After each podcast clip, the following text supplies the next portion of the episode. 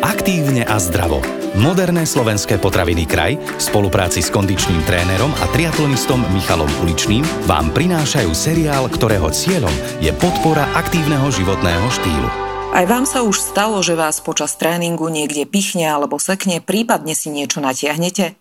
Mali ste pocit, že ste akýsi ťažký a nestačíte s dychom? Dôvodom môže byť chýbajúca rozcvička. Ako by mala príprava na tréning vyzerať a prečo je rozcvička dôležitá, to vám v ďalšej časti seriálu Aktívne a zdravo prezradí kondičný tréner a aktívny triatlonista Michal Uličný. Tento podcast bol vytvorený v období poznačenom hrozbou nákazy koronavírusom. Pripravili sme ho formou telefonického rozhovoru. Prečo by sme nikdy nemali začínať tréning bez rozcvičky? Prvý dôvod je zdravie. Tým, že to telo nie je pripravené, nemá ideálnu teplotu, svaly, šľachy nemajú ideálnu dĺžku a nie sú pripravené na výkon, tak eh, riskujeme zranenie. Druhý dôvod je v podstate samotný výkon. Ako náhle to telo už nemá tú spomínanú ideálnu teplotu, svaly, šlachy nie sú pripravené, tak my nevieme podať 100% výkon. No, v predchádzajúcej časti som spomínal a preteky je v jeden tam tiež vidieť, ako tí jazdci prúmajú, ako, že tie kolesa sa zahrievajú, potom príde nejakých zopár kôl v nižšej rýchlosti, až takto auto je, je v ideálnej teplote, gumy sú v ideálnej teplote a je pripravené podať 100% výkon. To isté by malo byť aj s našim telom, že postupne dostať ho do ideálnej teploty, ponaťahovať potrebné svaly, šlachy a, a potom ísť na ten výkon. Čo sa deje v tele počas rozcvičky a ako nám to pri cvičení pomáha? Tak ako som spomínal, pred tým samotným rozcvičením tá teplota tela nie je ideálna, svaly šlachy sú kratšie a vaša krv je v orgánoch a vy ju potrebujete dostať do, do svalov. To vie zabezpečiť kvalitné rozcvičenie. Ak už ten sval je zahriatý, tak on je potom aj vlastne schopnejší, silnejšie kontrakcie, čiže je, vy ho viete potom oveľa viac v tom danom pohybe využiť. Riskujeme tréningom bez rozcvičky zranenie? Určite áno. Ono, keď sa pôjdete previesť na bicykli bez rozcvičenia, tak sa vám v podstate nemusí nič stať, ale keď si vyberiete šport typu golf, tenis, kde ten pohyb je kmitavý, tam to riziko zranenia je veľké. Slovné spojenie kvalitné rozcvičenie je síce veľmi často používané, no v praxi nie je až tak často realizované. Ako by teda mala rozcvička pred tréningom vyzerať? Samotné rozcvičenie sa skladá v podstate z dvoch častí. Prvá časť je rozohriatie, kde môžeme použiť krátke kardio, či už je to bicykel a beh na veľmi nízkej intenzite, zhruba 120 až 130 BPM, až potom vlastne začíname s tým rozcvičením. Rozcvičenie teraz asi ťažko popísať a každé, každé jedno cvičenie alebo každú jednu časť toho, ale platí tam také jednoduché pravidlo, že nemalo by sa tam skákať. Čiže buď začnem zo spodu a idem smerom hore, alebo od hlavy idem smerom dole. Nemalo byť to byť, že začnem prv rozcvičovať lítka, potom krk, potom opäť stehna a ramena, ale malo by to ísť lítka, stehná, zadné stehná, gluteusy a postupne idem hore až k tomu krku. Koľko času by sme mali venovať rozcvičke a stačí len stretching alebo treba aj krátke kardio?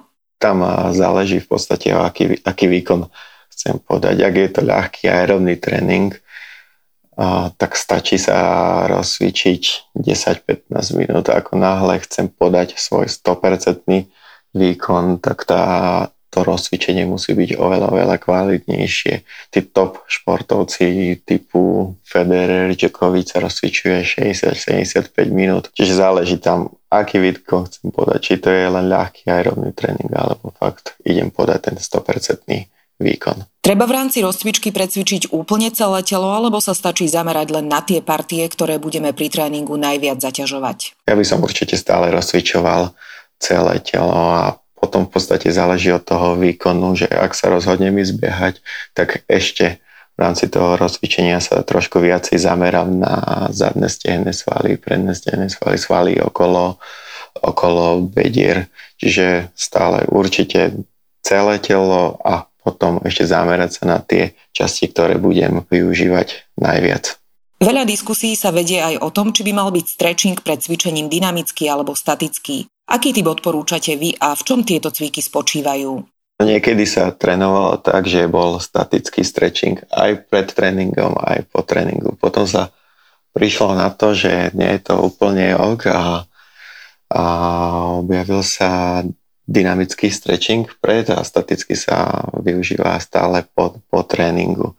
Čiže na úvod určite dynamický stretching. No ten dynamický stretching obsahuje strašne veľa cvičení. Záleží aj na tom, aký šport vlastne preferujem. Čiže keď sa idem rozbehať, tak použijem iné cvičenia. Keď idem hrať hokej, tiež to budú iné cvičenia. A keď tenis, tak uh, opäť ja, iné cvičenia, ale záleží, aký šport, aký pohyb uh, budem v tom výkone potrebovať. Ak sa venujeme jednému typu športu, treba rozcvičku obmieniať alebo stále môžeme postupovať tým istým spôsobom a dookola opakovať v rámci rozcvičky tú istú sériu cvikov? No ja sa to snažím urobiť tak, že ak je len tréning, tak v podstate na 70% je to rozcvičenie stále rovnaké a tých zvyšných 30% trošku obmieniam, keď viem, že dnes budem v posilovni sa viacej zamerávať na ruky, tak tam dám viacej cvičení, e, aby som rozcvičil ramena. Keď ja viem, že idem behať, tak, tak sa viacej za, za, zamerám na tie bedrové svaly a hamstringy, zadné stehné svaly. Ale keď je to pretek, tak mám nacvičenú jednu zostavu, ktorú viem, že urobím kedykoľvek, nič nevynechám, nikde sa nepomilím. A aj to telo už potom vie, že OK, blíži sa nejaká záťaž a už sa tak postupne, postupne nalaďuje na tú záťaž. Čo potom nasleduje po cvičení? Aj po tréningu treba svaly upokojiť? Ak áno, akým spôsobom to máme robiť? Tak po tréningu už je priestor pre ten statický stretching, čiže v rôznych polohách vydržať dlhšie ako pri, pri tom dynamickom warm-upe. Pekne tie svaly ponaťahovať, uvoľniť.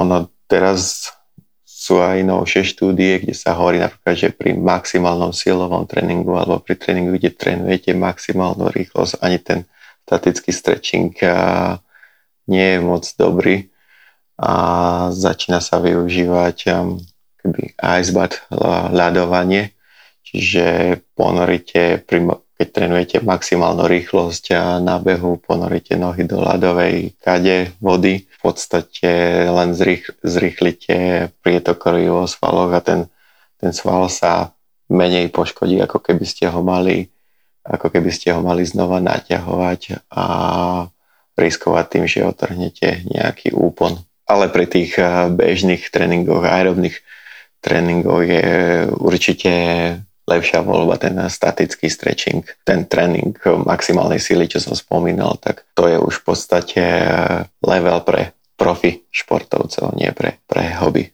Pred tréningom je potrebné dať si pozor aj na stravu. Čo teda máme alebo môžeme pred tréningom jesť, kedy a kedy najneskôr? Tam opäť záleží o aký tréning ide. Ak bude to tréning, že mám podať tam maximálny výkon, 100% výkon, tak je dobre sa naučiť jesť 4 hodiny pred, pred tým výkonom. Aj to jedlo 4 hodiny pred výkonom by, by malo byť zložené viac zo sacharidov, čiže určite nejaké cestoviny ľahšie alebo, alebo rýža a potom čím bližšie idem k tomu výkonu a pocitujem, že mám tam trošku hlad, tak už to riešiť cez ten jednoduchý cukor, či, či to je či to je ovocie alebo ľahká sacharidová tyčinka. Určite by som nepríjmal veľa bielkovín pred tým výkonom. Tak ako som na úvod spomínal, vy potrebujete dostať krv z orgánov smerom do, do svalov.